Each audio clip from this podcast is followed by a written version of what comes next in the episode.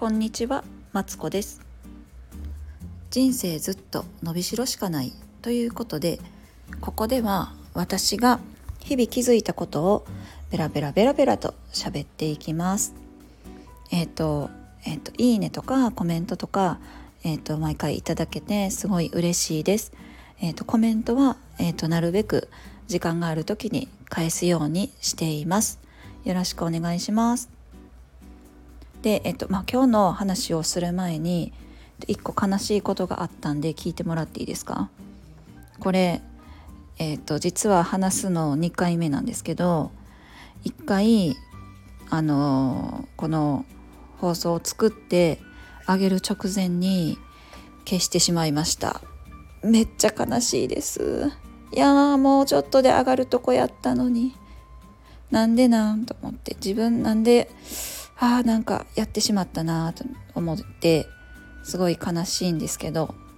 ちょっとすいませんここで言ったことで気持ちを切り替えて、えーと、話していきたいと思います。今日は、えっ、ー、とイヤイヤ期でも子供が素直になる方法ということで、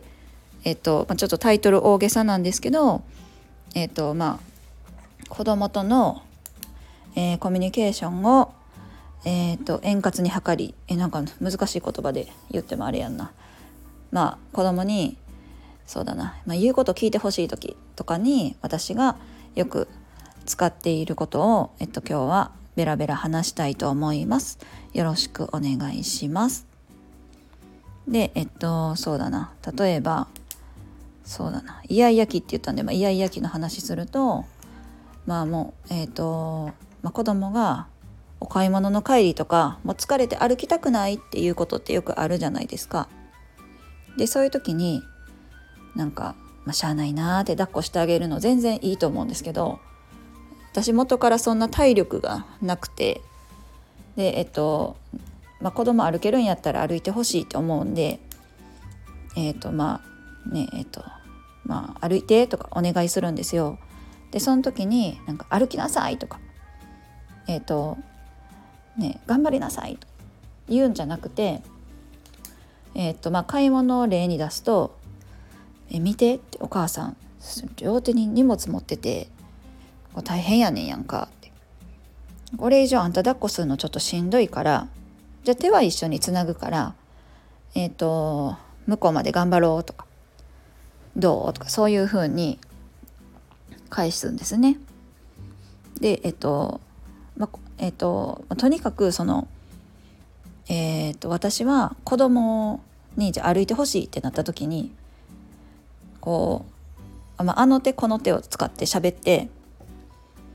えーと、機嫌よく機嫌よく大事なんですけど機嫌よく歩いてくれるまで喋ります。あ説得します。なんかそうだな。ねまあ荷物がいっぱい持ってんねんとか。じゃあちょっとここで泊まって休憩してから行こうかとか、ねえっとまあ、そこのベンチで座ってから行こうか。じゃあ10だけギューってするからそしたら元気出るかなと。元気がパワー注入するとか、何でもあるんですけど。あのそうあの手この手であのいろいろ言うと、まあ、子供も、ね、多分諦めてくれてると思うんですけどなんか「分かったよ」とか。えーと、私の子供はすごい、えーと、ハグが好きなのでじゃあギューってしたら行くとか言って12345678910はいギュー頑張った。はいギューおしまい。じゃあ行くよみたいな感じでえっ、と言ってました。でこのどっちも納得していくっていうのがなんかすごい大事だなって思うんですけどなんかギャーギャー泣かれながらこう無理やり引っ張っていくってできるけどもあんまりしたくない私はしたくないなって思っていてでるのでえっとそうだなそうとにかくもうとにかくも説得します。でこれは、えっと、子供今小学生なんですけど同じようになんかやってるなって思うことがいっぱいあって例えば「えーとまあ、ただいま」ってこう学校から帰ってきてで、えーと、我が家はま宿題とか、えー、明日の準備まではもうやらないいけないことはとりあえず先やってから遊びなさいねっていうふうにえ遊びましょうねって約束をしてるんですけどなんかとはいえおやつ食べたいとかなんか学校から持ってきたこのこの前スライム作ってきたんですよ。スライムでどうしてもなんか遊びたいっていう時とかなんだろう他もあるかなまあるんですけどでそういう時に、まあ、勝手に遊び始めたりとかしてこっちが例えば「え宿題せえへんの?」とか聞くこともあるんですけど、まあ、今遊びたいよって言われた時に「えっ、ー、と先宿題しなさい」とか言うのではなくてそうだな例えばまあ時間がある時はじゃあじゃあ10分だけそのそれで遊んだら勉強してくれるってそしたら「うん」って向こう言ってくるんで「じゃあ10分ね」とか言うと、まあ、自分でタイム測り出したりとかあと10分じゃ短い時は交渉にね来たりもうちょっと10分じゃ短いを伸ばしてとか交渉が始まったりとかあとはもっと時間が空いてる時はじゃあごあのいただきますの時間までにあの全部やってくれたら順番は何でもいいよって言うと自分の中でなんかスケジューリングしてるのか分かんないんですけど、まあ、一通り満足するまで遊んだら「いや宿題であるお」とかこうあアピってくるんですよね。なんで「あ宿題やるんや。お偉いね」とか言ってこう宿題をまあいそいそとね「おや俺やってんぞ」みたいな感じでこう始めたりとかあとはあそうだな。時間がない時はあごめんってこの後えっ、ー、と行く場所があるのでえ、ー、と先に宿題やってください。遊ぶのはその後ねと。お願いすることももちろんあります。でまあえーとか言うんですけどでもなこれはな行かなあかん用事やねんとかでも習い事は行かなあかんやんとかなんかそうそういうふうにこう、うん、結構コミュニケーションをね今もとってお互い説得し合ってるんですよね。でなんかこれってすごい大事だなと思っていてなんかなんか今はダメだよって宿題先しないよって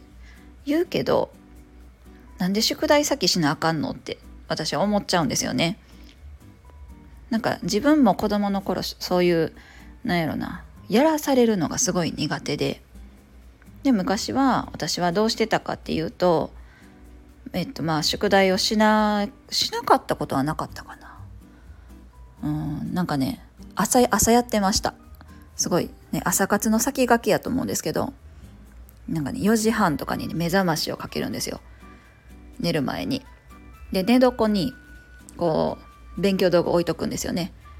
で朝起きたらあのうつ伏せのまま枕を机にしてで勉強してるような子やったんですけど、まあ、そうやってこう追い詰められないとできないというかこう自分でこうこうこんなやり方でやりたいみたいなのを納得しないとできないタイプやったんですね。なんでその子供もこうやらされてる感はえっ、ー、とねやらされてるって思ったまました宿題ってなんか字も汚くないですか？こいつやる気ないなみたいな、うん、そういうのは自分はあんまり好きではないのでそうそう納得お互い納得するまで話し合うようにしています。そのせいなのか分かんないですけど、うん、なんかねうちの子結構こう素直っていうか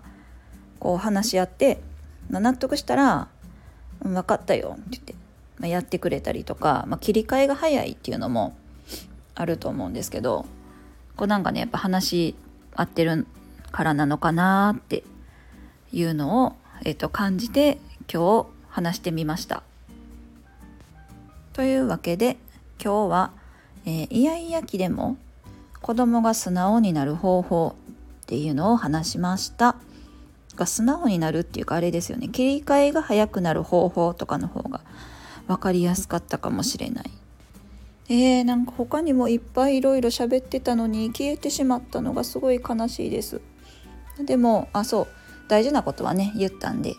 そうそうそう小さい頃からとにかくコミュニケーションをこう取っていくっていうのが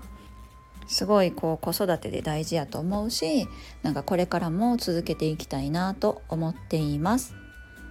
えー、ここまで聞いてくださってありがとうございます。では失礼します。